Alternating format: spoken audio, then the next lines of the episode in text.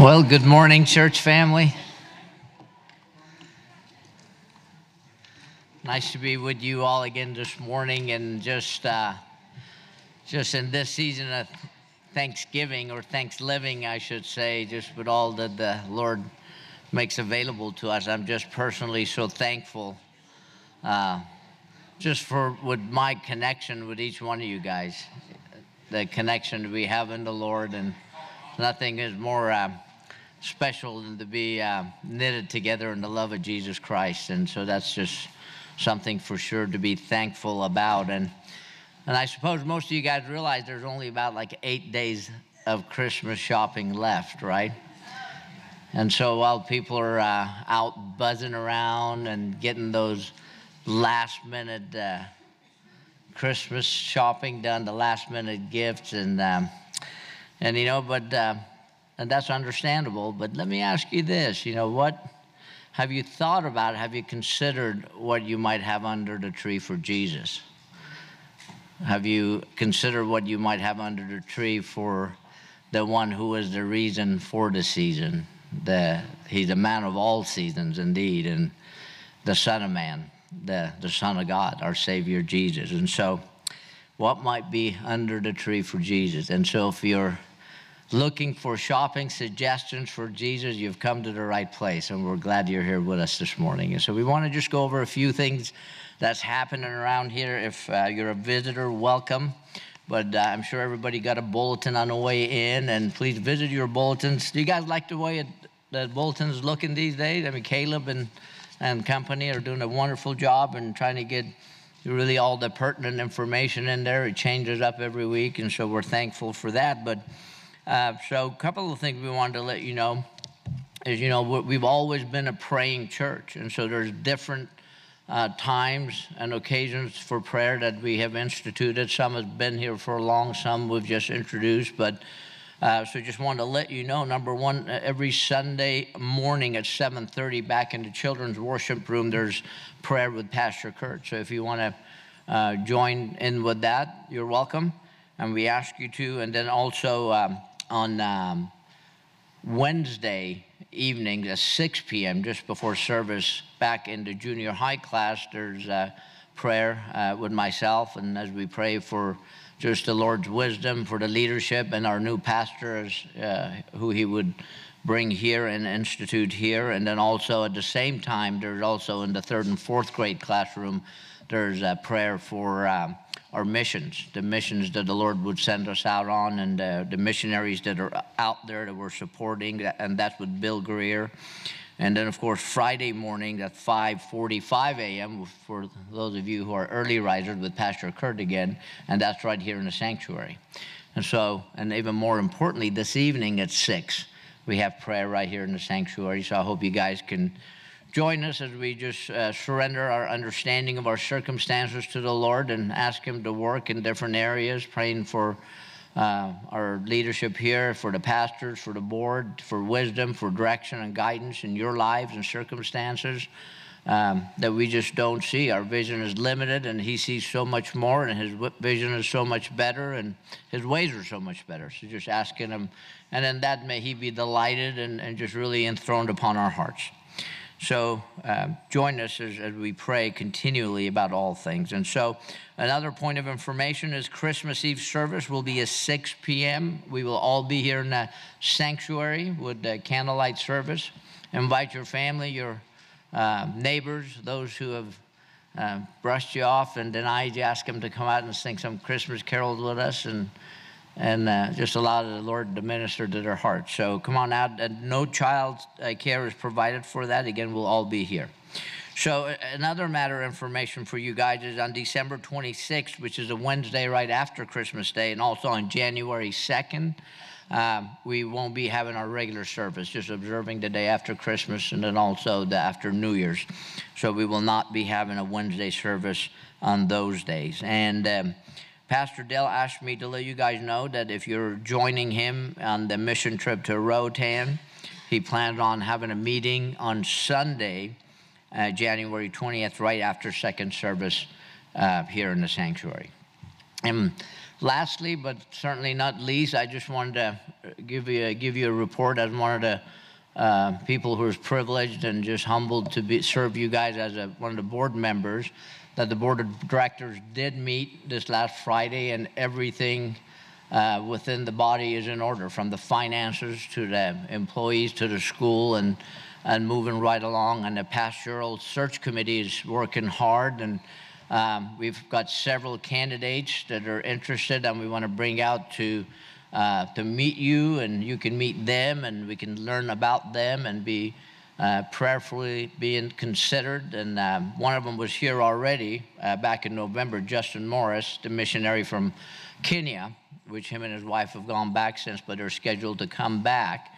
Uh, since then, there's been others that have expressed interest, and so we're hoping, Lord willing, to have uh, one of them come on January 6th, on Sunday the 6th, and a second one on the third weekend in January. So, um, again, uh, set up a time where we can meet with them and they can meet with us. They can teach. You can get to know them, their families, and and again, we're just uh, still looking to the Lord. You know, there's not going to be a vote. We're not going to do it that way. We're just going to allow the Lord to work and just truly bring the one that He sees fit to under shepherd him in this body, in this chapel, that we may continue to be a light to our community here. So uh, please uh, stay in prayer for that. Well, God bless you, Pastor Brian. We'll invite him up here to deliver you the bread of life. We are in 1 Samuel chapter 25. If you'd like to turn there in your Bibles, or a lot of people like and enjoy the notes, and those are on the app you go to the Calvary, um, the Calvary uh, Red Bluff app, and uh, it's there, and it has all the verses and much more actually as well. So this coming Wednesday night, we're going to be in Second Timothy chapter 2. Awesome, awesome stuff. If you weren't here last Wednesday, whether you come Wednesdays or not, you should listen to that message. We didn't get it videotaped, but it's audio and uh, life changing message. And then the two Wednesdays after that, we will not be having service. And so um, next week, can you believe it's the 23rd? So we won't be in Samuel next week. I, I, God's put on my heart uh, a Christmas message for all of us next week. So we'll have a lot of Christmas carols being sung, and, and we're going to have a Christmas message. And then um, the following week, I'm going to have a New Year's message um, on the 30th there. And uh, so we're going to take a little break for a couple of weeks to take an advantage of this season and what God's speaking. It's really put some neat stuff on my heart uh, for this church in particular for the coming year. And um, as Ollie mentioned, uh, there's going to be a couple guys in January speaking, and uh, we're going to see uh, what the Lord is doing in raising up the, the new pastor here. But in the meantime, God has truly, truly blessed uh, the church here in every way. And it's been exciting to, to see it and be a part of it. Just let you know, you guys know, you can come early and fellowship, grab some coffee, a pastry. You can bring it in here with you if you want. Uh, some people like sipping on their coffee during the message, that's fine. And then after the service, or even before, we have oil over here. You can take communion. We have Bibles for new believers if you need that. And there's usually people in each of those after the service to be available, husbands and wives, to pray for you guys, anoint you with oil. Well, 1 Samuel 25. We started in and got to the first 22 verses last week. And uh, there's basically three people Nabal, his name actually means full, and it's a very perfect name for him. Second is his wife, Abigail. She's incredibly beautiful, and we're going to discover today wise. And then there's David, who has just done a wonderful job in not killing Saul, even though God tested him by bringing Saul into the cave where David and all his men were. He cut his garment, and even over that, he was grieved that he had touched the Lord's anointed garment. And now, this story is right next to it, and then a very similar story uh, in chapter 26, hitting on this same point of not touching the Lord's anointed and, and how you deal with that. So, what had happened with David is him and his men were out watching over Nabal, who was a very wealthy man, all his flocks and herds, and, and uh, not one lion or bear killed anything, no thieves stole anything, no armies of the Philistines came and, and took stuff. He had the most prosperous year ever. And so it was the time of the shearing of sheep, which is a harvest time, a feast time. There is plenty. And David sent his young men to Nabal and said, Hey, your servant David uh, asked of you, your son David comes to you with all respect and says, Would you bless us with some of what you have for us to eat? And Nabal, being a fool, said, Who's David? He's just a runaway slave. You know, am I supposed to take care of all the slaves that run away and hide in the mountains and, and in the caves and stuff? And when David heard that, he had a conniption. And uh, he told his guys, 400 of them, strap on your swords. We're going to go and we're going to kill Nabal and everybody. And verse 21 and 22 is where we were at last week. And it says this in 1 Samuel 25, 21. Now, David had said, Surely in vain I've protected all that this fellow has in the wilderness, so that nothing was missed of all that belongs to him. And he has repaid me evil for good. May God do so and more also to the enemies of David. He's talking in third person now. This is a little strange, a little scary when people start doing that the enemies of David, if I leave one male of all who belong to him by morning light. David here has the same heart that Saul had when he felt disrespected by the priest and Nob when David showed up there and he gave him some bread and a sword and the word got back that oh the priest they're all against you Saul and they're supporting David and, and Saul just took these soldiers and went and wiped out these priests and all their kids and all their wives, everything. Killed it all. And you say, well, Saul had that kind of heart because he was a wicked guy. The same heart is here. David felt slighted by Nabal, he felt disrespected, and his evil heart said, I'm going to kill them all. What do we learn on this point? We covered it last week that as Elijah, as it says in James, was a man with a nature like ours. and he prayed. That was the difference. He prayed. Well, in this case, we could say that David was a man like Saul. Or David was a man like you and me. Romans 3 says, There's no one who is righteous, no, not one. So, as much as we're looking at David, this man after God's own heart, this man who the Lord says he's going to sit on the throne of David throughout eternity, this incredible fellow, what we discover here is that he could succumb to the weakest weaknesses of man. 1 Corinthians 10:13 there's no temptation or sin or weakness that's not common to all of us. So David didn't have an extra spiritual DNA and that's why he was who he was. We saw him with a clear insight that God raises up, God brings down. David talks about it all over the Psalms. There's nobody raised up unless God's doing it or allowing it. And then God can bring him down when he wants, but no man should be a part of that equation. As far as me, you stay away from it. As a matter of fact, in the very next chapter, David, it's beyond clear to him because what he went through in this chapter 25. But when God put the armies of Saul in chapter 26 into this deep sleep, and David goes down with Abishai, and they're walking around, they realize once again, just like God brought Saul into the cave where David and all his men were hiding, and all his men are going, This is a sign from God. Kill him. This is your enemy. God's giving you a way out. Well, the same thing happens again, but this time when Abishai presses David, let me take the spear of Saul and kill him.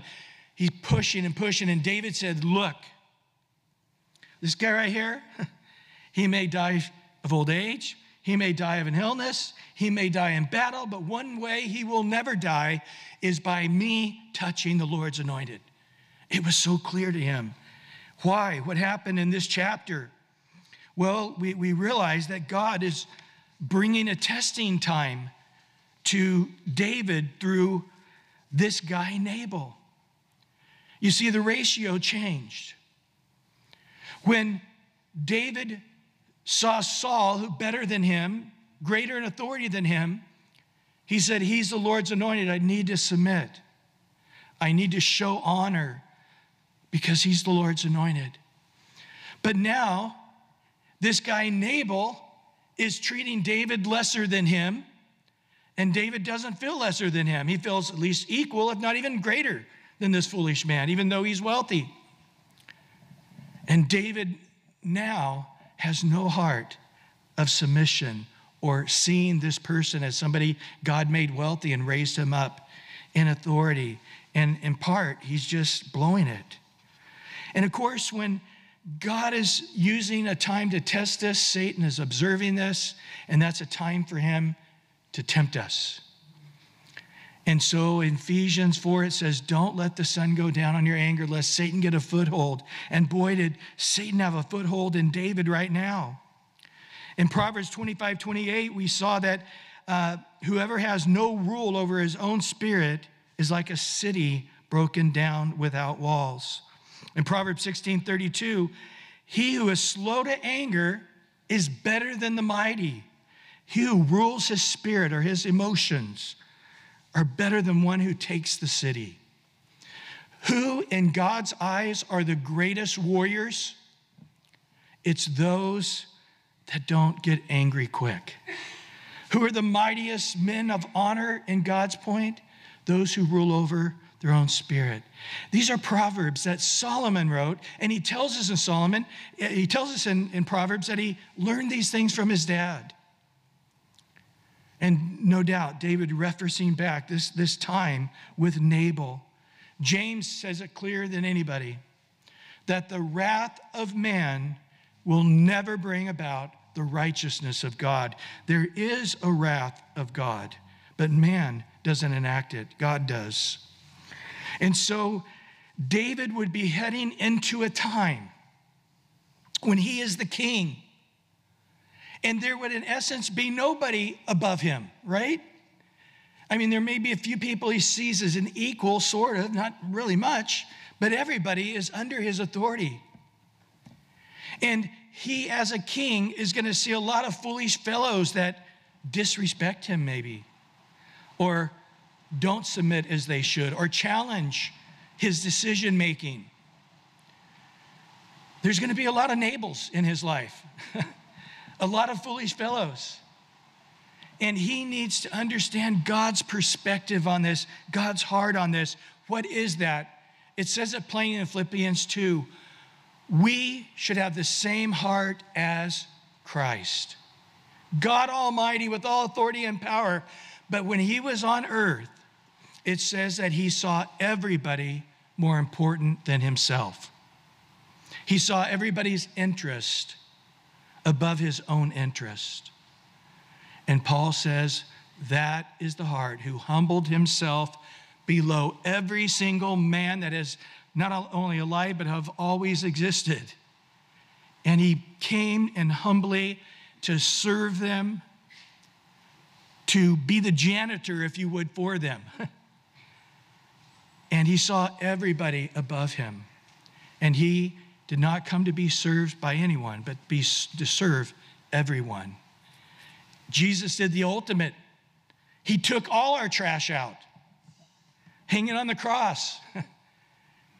he took all the sins of all men that would ever live and have lived, all our wickedness, all our evil, he took upon the cross, and he died with all our trash, all our sin on himself.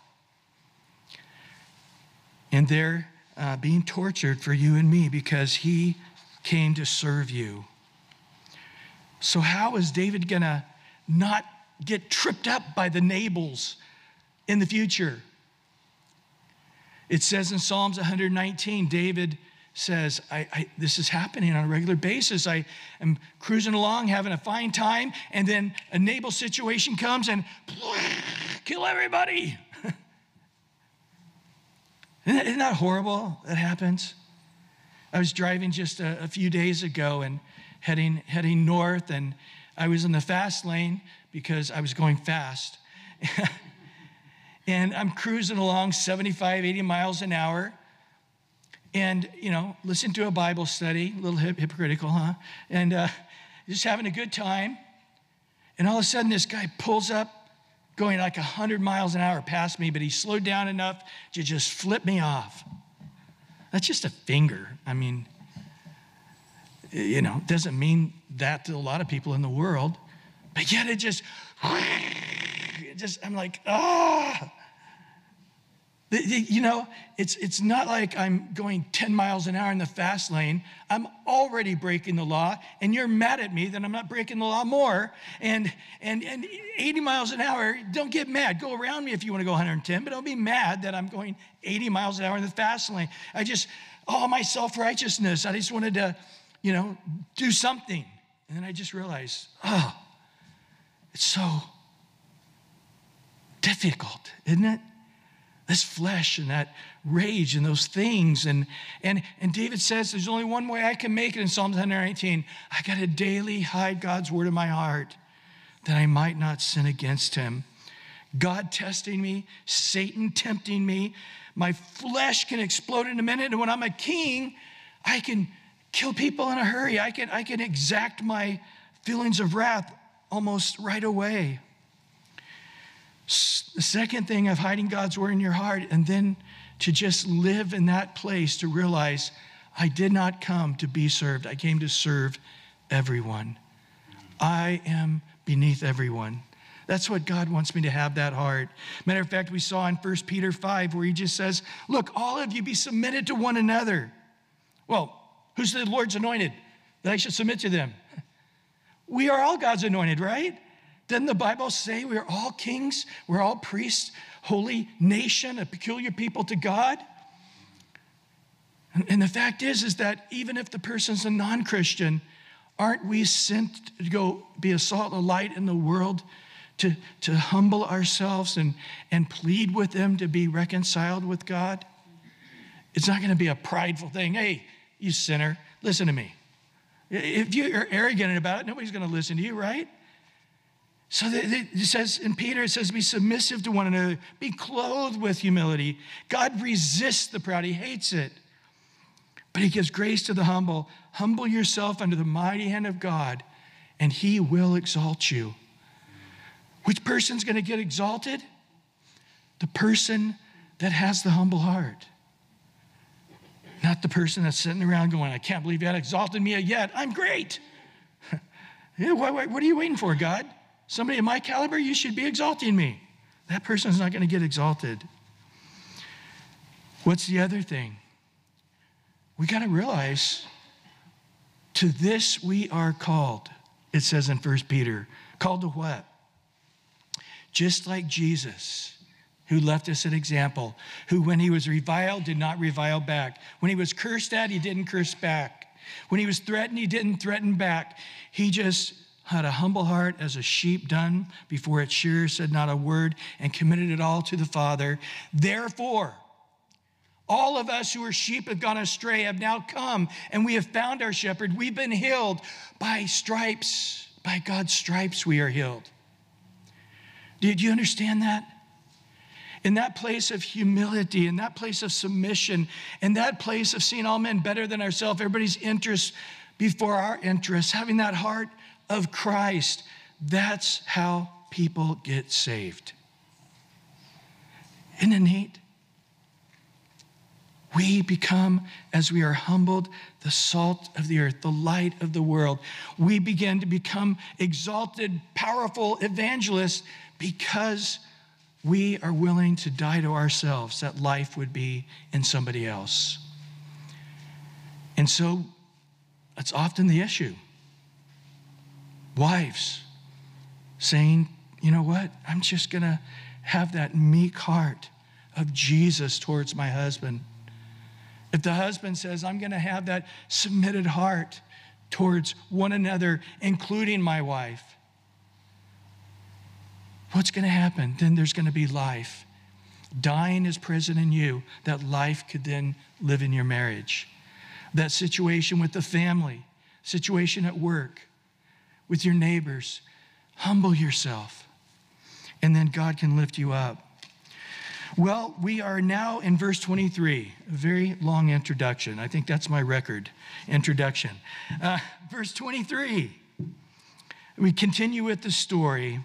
Now, when Abigail saw David, so when the guys came and said, Abigail, they just turned Nathan or David's uh, 10 men away and they're angry and I, I know what's going to happen. And so she's like, hurry, quick, uh, get a bunch of spoil together. And she made a caravan of meats and fruits and breads. And, and she now is going out to David. She dismounted quickly from the donkey fell on her face towards before David, bowed down to the ground. She fell at his feet. Do you see how th- this?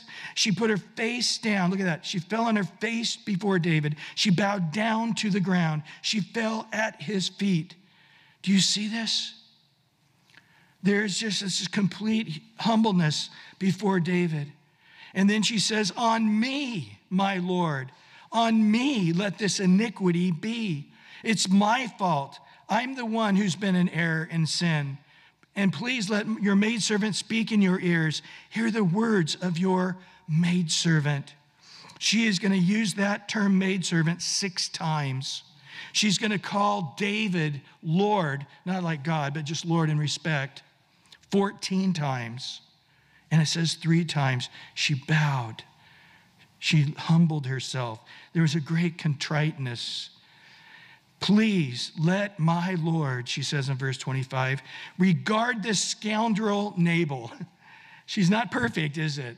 I mean, in her frustration, she realized her husband's foolishness has sort of hit a peak and that everybody was going to get killed because of his foolishness. So she's a little upset with her husband, but no woman should say that of her husband, even if it's true. And really, no husband should say that of his wife, even if that's true. That's just a wrong thing, but it's okay. There's this is a situation here, life and death situation.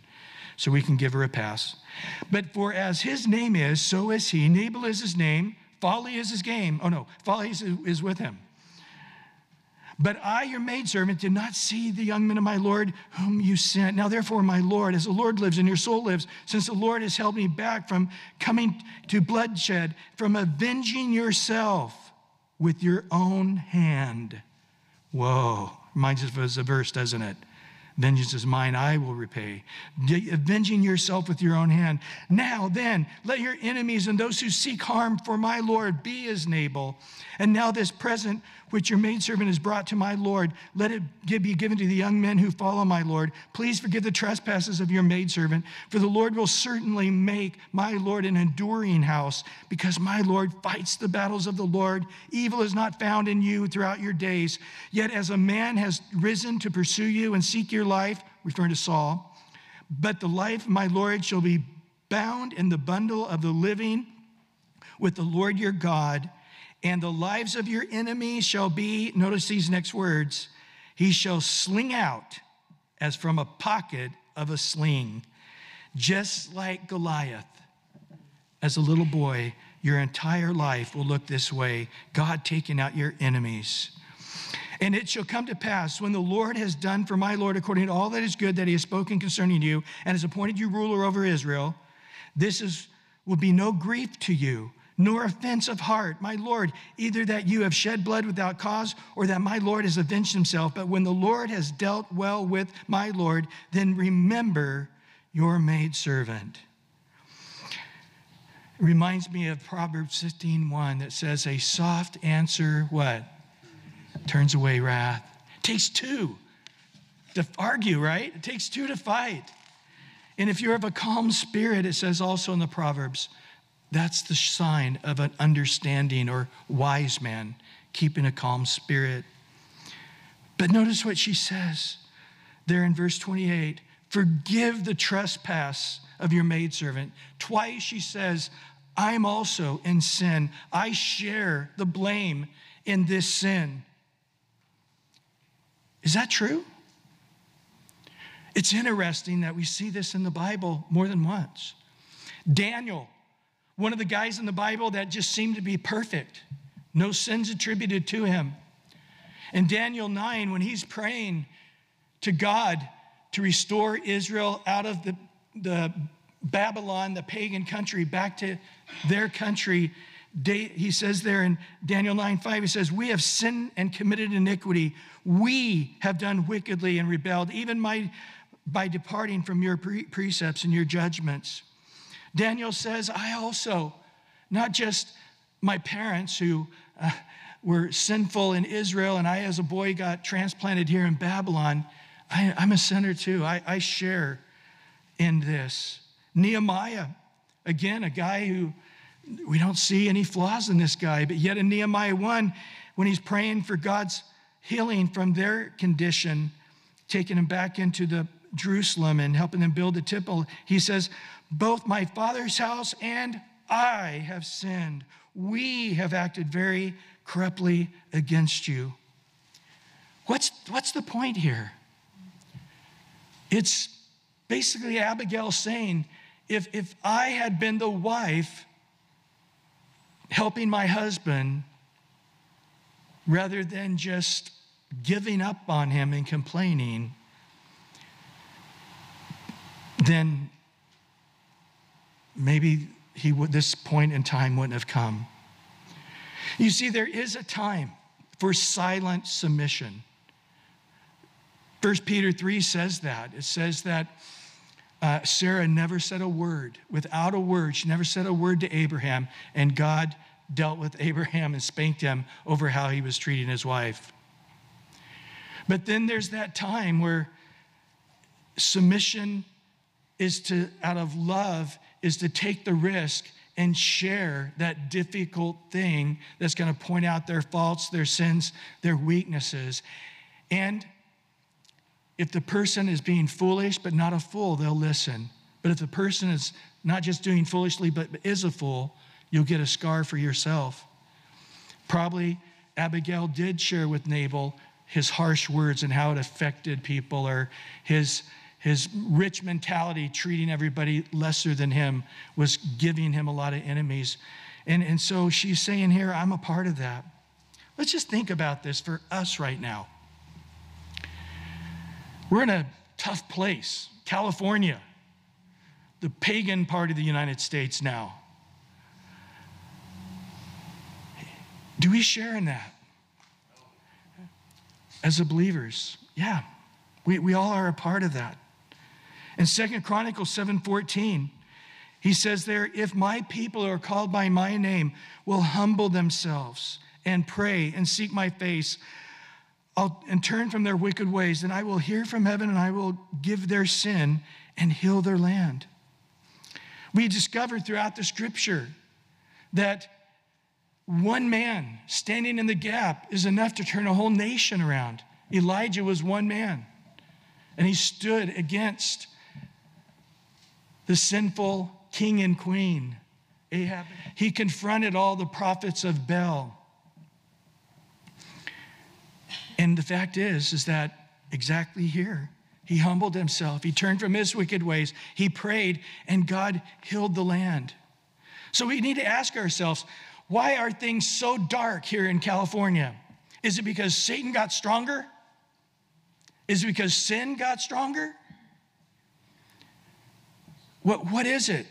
Why, why is it more dominant in wickedness? It's maybe because we're not being the salt we should be. Maybe we're not being the light we should be. Maybe if we could set ourselves still and listen to God, that maybe our heart would be burdened to really pray for change and to really have faith to believe God for change. And as God changes you, it begins to affect others around you. And before you know it, you see incredible revival. Boy, as you read church history and read about the great men of God, their situations were impossible. I think of John Wesley there in England. I read a book uh, and it described the conditions of England.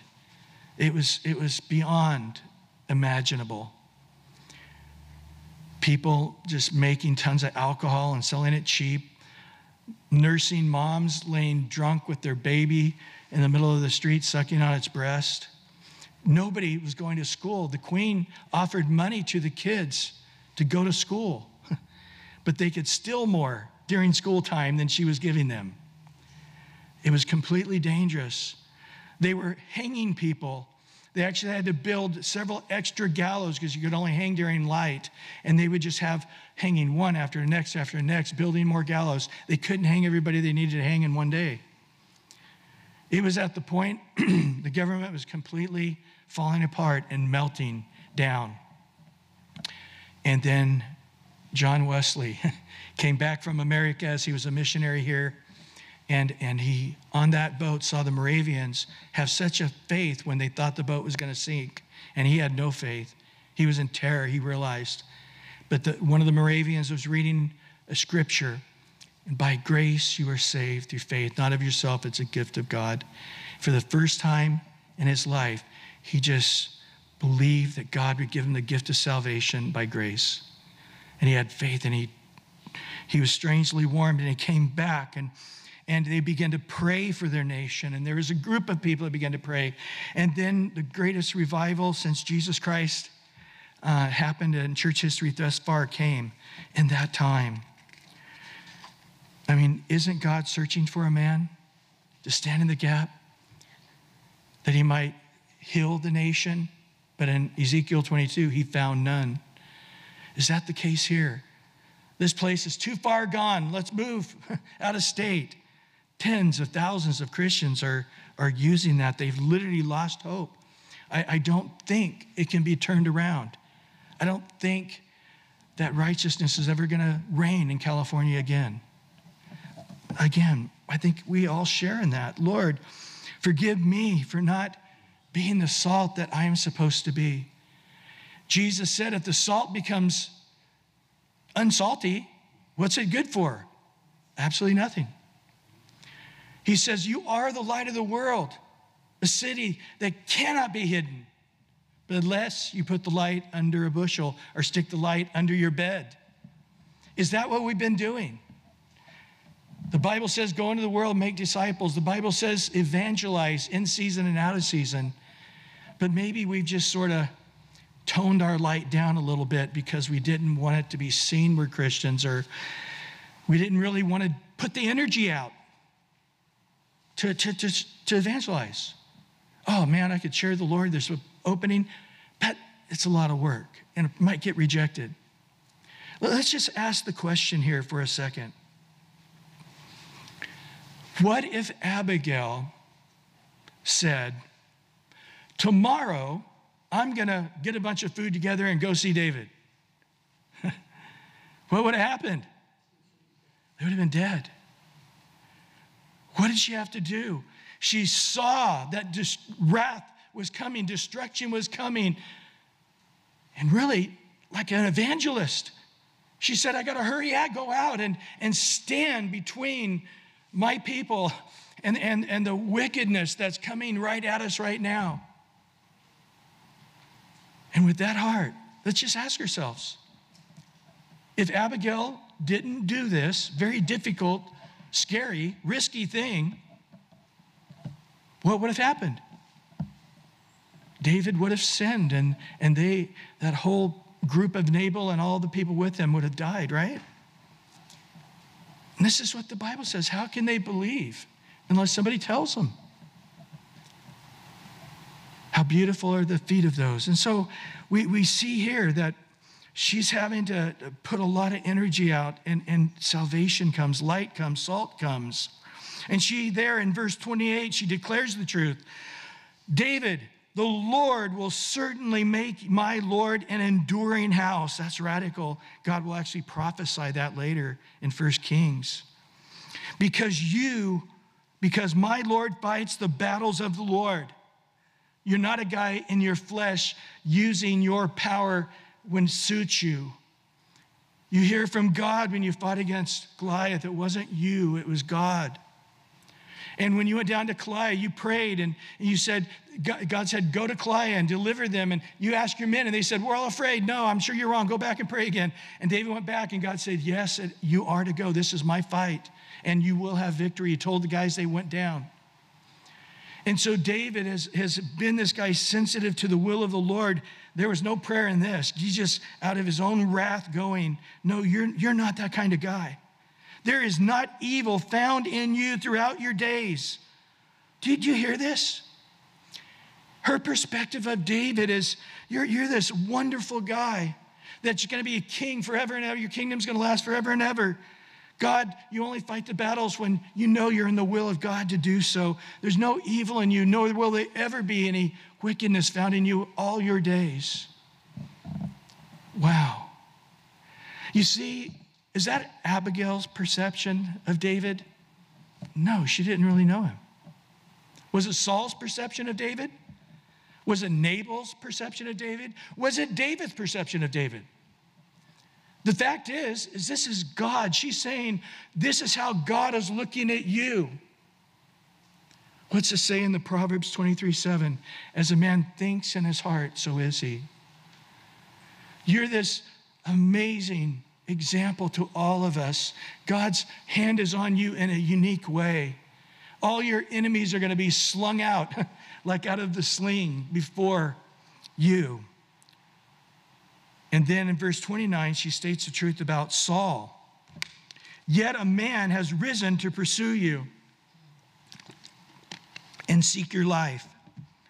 But the life of my Lord shall be found, bound in the bundle of the living with the Lord your God, and the lives of your enemies, whether it's a Saul, a Nabal, or anybody else, he will sling out as a pocket of a sling. You know what? You're, you're, you're under a lot of pressure. You got the devil on your heels through this guy Saul, and, and out of this pressure, you're, you're making a very bad decision. And then she begins to prophesy. There in verse 30.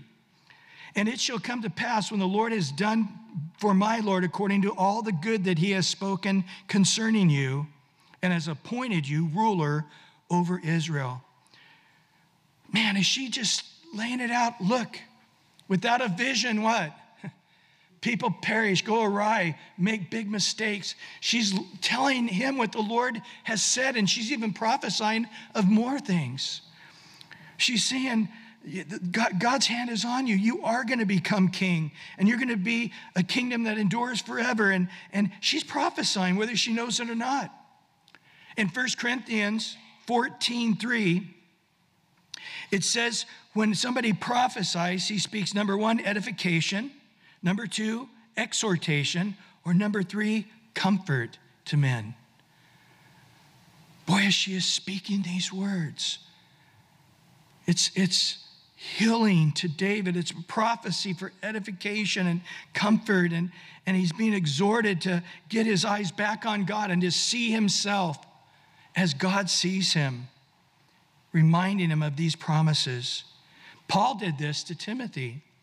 In 1 Timothy 1:18, Paul says, Timothy, you're struggling, you're falling apart there, but you need to remember the prophecies that were previously made concerning you. And by those words of prophecy, you may wage the good warfare. God does that. He speaks into our hearts where eventually He's going to take us and use us and accomplish. And so when you're in the middle of the battle, when you're in a heated moment, when you're struggling with your flesh or your marriage or your finances or whatever it is, that, that you can say, ah, there's the North Star. God's spoken concerning me things yet to come. And there to walk according to the faith in his word of prophecy. And then in verse 31, so stop this action, that this will be no grief to you, nor offense of heart to my Lord, either that you have shed blood without cause, or that my Lord has avenged himself. And then she says, But when the Lord has dealt well with my Lord, then remember your maidservant. So, in essence, she's saying here, if you go through with this, you're, you're thinking like this is just going to be a tiny little blip that everybody will forget about. And she says, no. She says, you going down and killing these bunch of farmers. I mean, think of this 400 trained, well armed soldiers going down against a bunch of drunken people and Nabal and all these farmers and gardeners and servants. that don't have any weapons at all, probably, or very little. And he goes down there like Saul went to Nob and just wipes them all out. And the, the word goes out don't ever disrespect King David. He'll not just kill you, he'll kill your babies and anybody who's a male in your entire family. He's going to wipe them all out. She's saying if you do that, that black cloud is always going to be over you. That when you're sitting on the throne and God has done this thing, it's not going to have the luster that it would have had. It's not going to have the joy that it should have had. Boy, is that true about choices, guys? A second and a moment. We're not walking in the spirit, we're walking in the flesh, and those couple of hours have changed the course of the future of, of your life. David, there, notice in verse 32 here, David said to Abigail, Blessed is the Lord God of Israel who sent you this day to me. This isn't just the wife of Nabal coming out trying to talk me out of something. God is using you in my life. And God has spoken through you to me. I mean, I am sure when David, his testosterone, his anger, and all these guys, and they're getting their horses going fast, and they're clanging and they're screaming, and they see somebody there, and, and oh, this person bowing down, he just wants to go around the person and keep going. Boy, it's hard when you're in the flesh to put on the brakes, isn't it? This is, it just, oh man, if she wasn't so beautiful, I probably wouldn't have stopped. But God's using her beauty and God's using her humility, and God's using her wisdom. And oh, what do you have to say? Hurry up, I'm in a hurry. I got to go. What do you want? And then as she's talking, the Holy Spirit, through the Word of God, is, oh, adrenaline is depleting. You know, the testosterone is, is, is lessening. Okay, what, what, oh my goodness. I was so in the flesh. I, I could only see red and I could only see death and I could only see getting even and bringing vengeance. Somebody disrespected me. But you, God has used you. And she goes on in verse 33 to say, and blessed is your advice, and blessed are you because you have kept me this day from coming to bloodshed and from avenging myself with my own hand. I, that's what I was doing, wasn't it? I thought I was setting the record straight. I thought I was doing the righteous thing by letting this guy know not to do that to anybody like this in authority ever again. I am authority. I'm going to be the king. And, and I realize now, oh my goodness, vengeance is mine. I will repay. What sin I was getting ready to commit. I didn't even see it as a sin. I thought was, it was righteous what I was doing.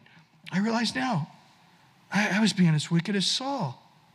For indeed, as the Lord your God of Israel lives, who has kept me back from hurting you, unless you had hurried and come to me, surely by morning light no males would have been left to Nabal.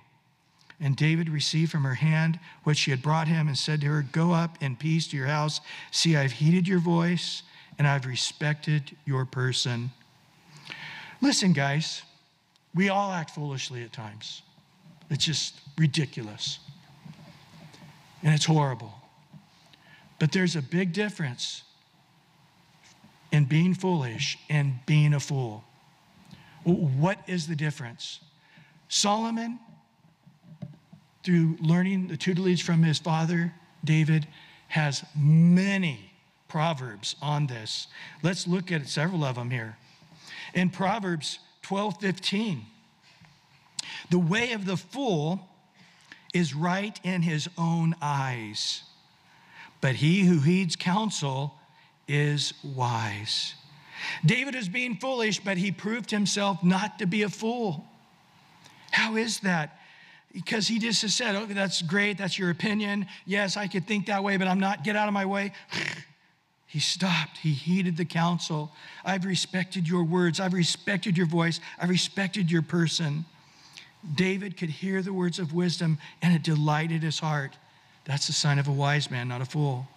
In Proverbs 9 7, he who corrects a scoffer gets shame for himself, and he who rebukes a wicked man only harms, or other translations, injures, insults, shames, dishonors himself. One translation said gets a scar for himself, but I can't find it, so it must be my translation. Um, so if you go to correct somebody being foolish, you're going to finally you're going to find out pretty quick whether they are a fool or a wise man, because as you begin to share with them your opinion, maybe, maybe it's just your opinion, but either way, they're unwilling to listen. And the fact that you're pointing out a flaw, a weakness, a sin in their life, they're going to hurt you because you just hurt them. You see, faithful are the wounds of a friend.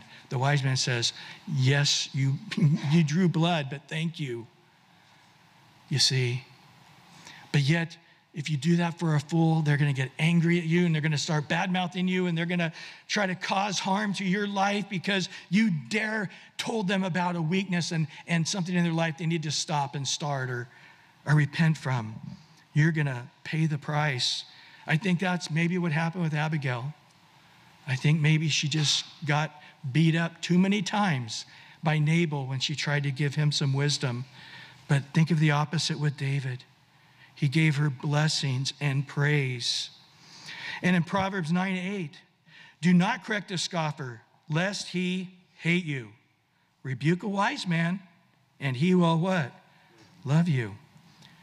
A rebuke. We're talking confronting, saying you're wrong you're in sin, the way you're acting, what you're doing. And it's hard for anybody to hear, huh? But when they hear it and they're going, Thank you. I know that was so hard for you. I didn't sleep all night. Yeah, I was had haven't ate for two days. My stomach's hurting, and it's like, oh, I love you. I know that took so much for you to wound me, and I appreciate it. In Proverbs 23 9, do not speak in the hearing of a fool, for he will despise the wisdom of your words. Don't let a fool even overhear your conversation. It's just gonna go, oh, these bunch of idiots. Proverbs 26 12. Do you see a man wise in his own eyes? There is more hope for a fool than him. What's worse than a fool? A guy who just says, My opinion is right every single time. My view of life is right every single time. Every word I speak is perfect every time. There's no room for him to grow or change. Everybody just needs to listen to him and, and, and do what he wants, and, and then everybody will be right, like me. In Proverbs 27 3, a stone is heavy, sand is weighty. Anybody ever pick up a big sack of sand? Man, it is hard, it is heavy. But a fool's wrath is heavier than them both. Proverbs 27 22. Though you grind a fool in a mortar with a pestle along with crushed grain, yet his foolishness will not depart from him. So put him in the cruncher, put him in the smasher. you beat him with a pole, and guess what? Doesn't help a lick. He just keeps growing more and more foolish. Proverbs 29 20. Do you see a man hasty in his words? There is more hope for a fool than for him. Well, where is this to happen? Guess what? The Bible says at church. God's given, he says, and in Hebrews 12, he's like, all of us need to see this and strengthen one another. And the hands that hang down, the feeble knees, and make straight the paths. And then in Hebrews 3, verse 12, he says, Beware, brethren, lest there be any of you an evil heart of unbelief in departing from the living God, but exhort one another, what? Daily. Like Abigail, she didn't wait. She did it that day. Boy, she needed to do it that day.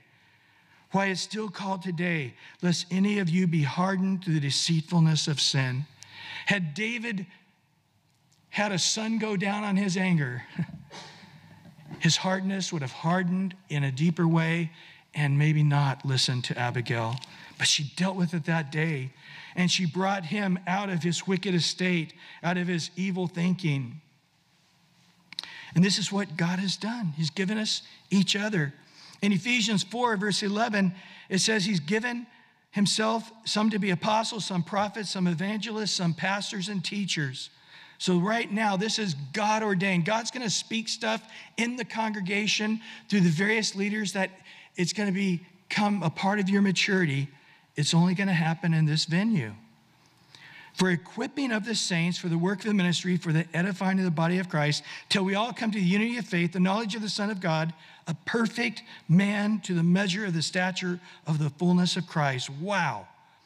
That we should no longer be children tossed to and fro and carried about by every wind of doctrine, the trickery of men, the cunning craftiness of deceitful plotting, but speaking the truth in what? Love. May grow up into all things into him who is the head, Christ.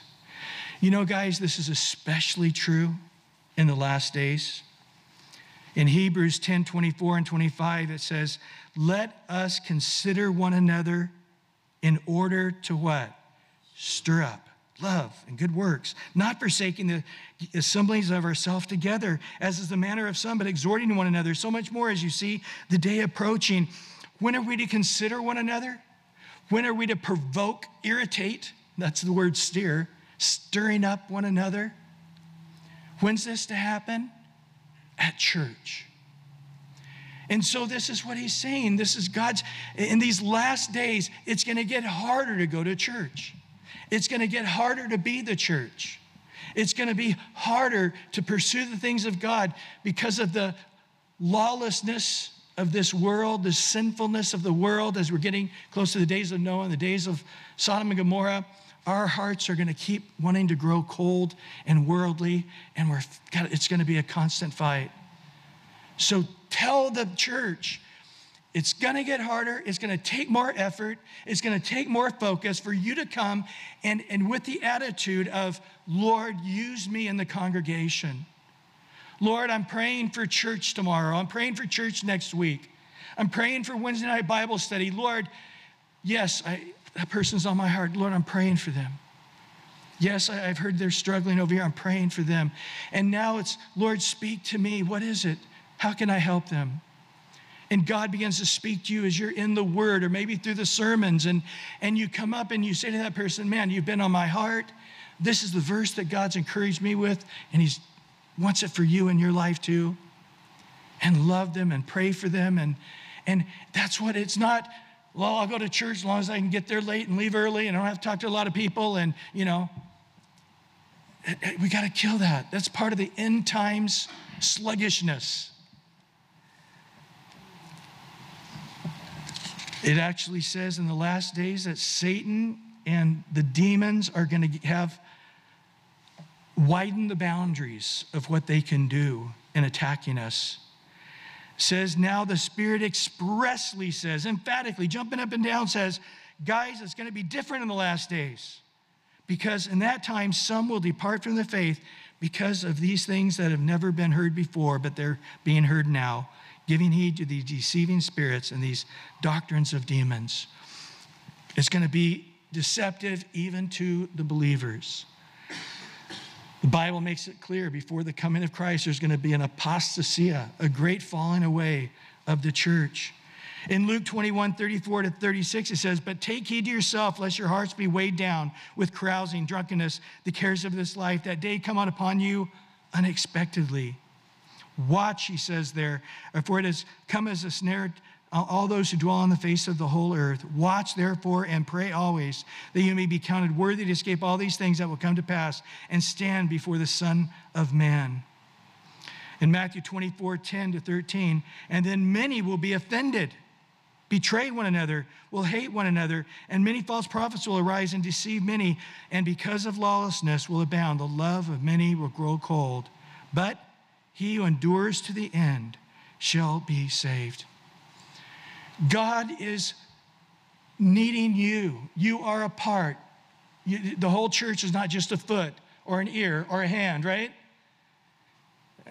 Any one of the parts of the body separated by itself is scary, right? I found a foot. Ah! But if all of us are here, not a leg missing, we're on our crutches because the leg isn't coming to church that all the Abigails are being Abigails. All of us being wise, being led by the Spirit. And we understand the urgency. The Lord's return is near. There's doctrines of demons. And these last days, people are going to want to get their ears tickled. I need to realize that it's going to come in a day and an hour we know not of. And before that, there's going to be an apostasy, and not in my church. You see, I, I hear the words of the Lord. I need to watch and I need to be praying. I need to, to have a serious heart towards the things of God because people are heading in their own flesh even believers getting weighed down with things that believers normally don't get weighed down with drunkenness and just the cares of this life. I'm so busy with all of my stuff to try to keep up with everything. And all of a sudden, that day coming unexpectedly, and they're not ready. Well, ending this here, in verse 36 to 38, Abigail goes back and she tells Nabal this almost happened. He basically goes into shock. And for 10 days, he lies still. And then it says, the Lord, it says in verse 38, the Lord struck Nabal and he died. Wow, what do you think that did to Nathan? Or what do you think that did to David? Somebody disrespected me and the Lord killed him. Wow. Man, God really is doing it. I don't have to do it. I'm not going to perfect in my flesh what God's doing by the Spirit. And this is the Bible just couldn't be clear, where, where he says in Romans 12, uh, 19, beloved, do not avenge yourself, but give place to wrath, for it's written, Vengeance is mine. I what? Will repay, says the Lord. I'm not hypothetically saying I, I might strike some. No. You are the Lord's anointed. All of God's people are the Lord's anointed. And we need to realize that God eventually, in His time and in His way, He's going to deal with it. As for us, just keep humbling yourself and being the lowliest of the servants. Let God work it out, just like Jesus, to this we're called, who didn't revile back, didn't curse back, didn't threaten back, but He just committed it to the Father. This is what David's going to do from this point forward. When people try to destroy him or his own son tries to kill him and get him off the throne, and each time he just commits it to the Father. You put me here, you're going to keep me here. God, you lift up, and God, you bring down. It's all in your hands. Such a beautiful heart of faith. And then in verse 39 to 44, when Nabal drops dead, the word gets out. The, the message isn't David got mad and killed people, it's don't disrespect David because God will kill you. God's hand is on this guy. And, uh, and then what happened was um, Abigail now became free to marry. And so David married her and became one of his wives. And then David gets the word that Saul, his father in law, gave David's wife away to another man, Palti, which he had no right to do. But it's going to become important in the later times. Well, let's pray. Lord, we come before you now. And we know there's a real work here you're doing in our hearts and in our minds. And there's a principle that you're driving home to us so powerfully, so clearly. And we, we realize, Lord, we need to be that wise person that Abigail was. We need to stand between men and their sinfulness and to stop them from continuing on in their destructive ways, their sinful ways, their hurtful ways.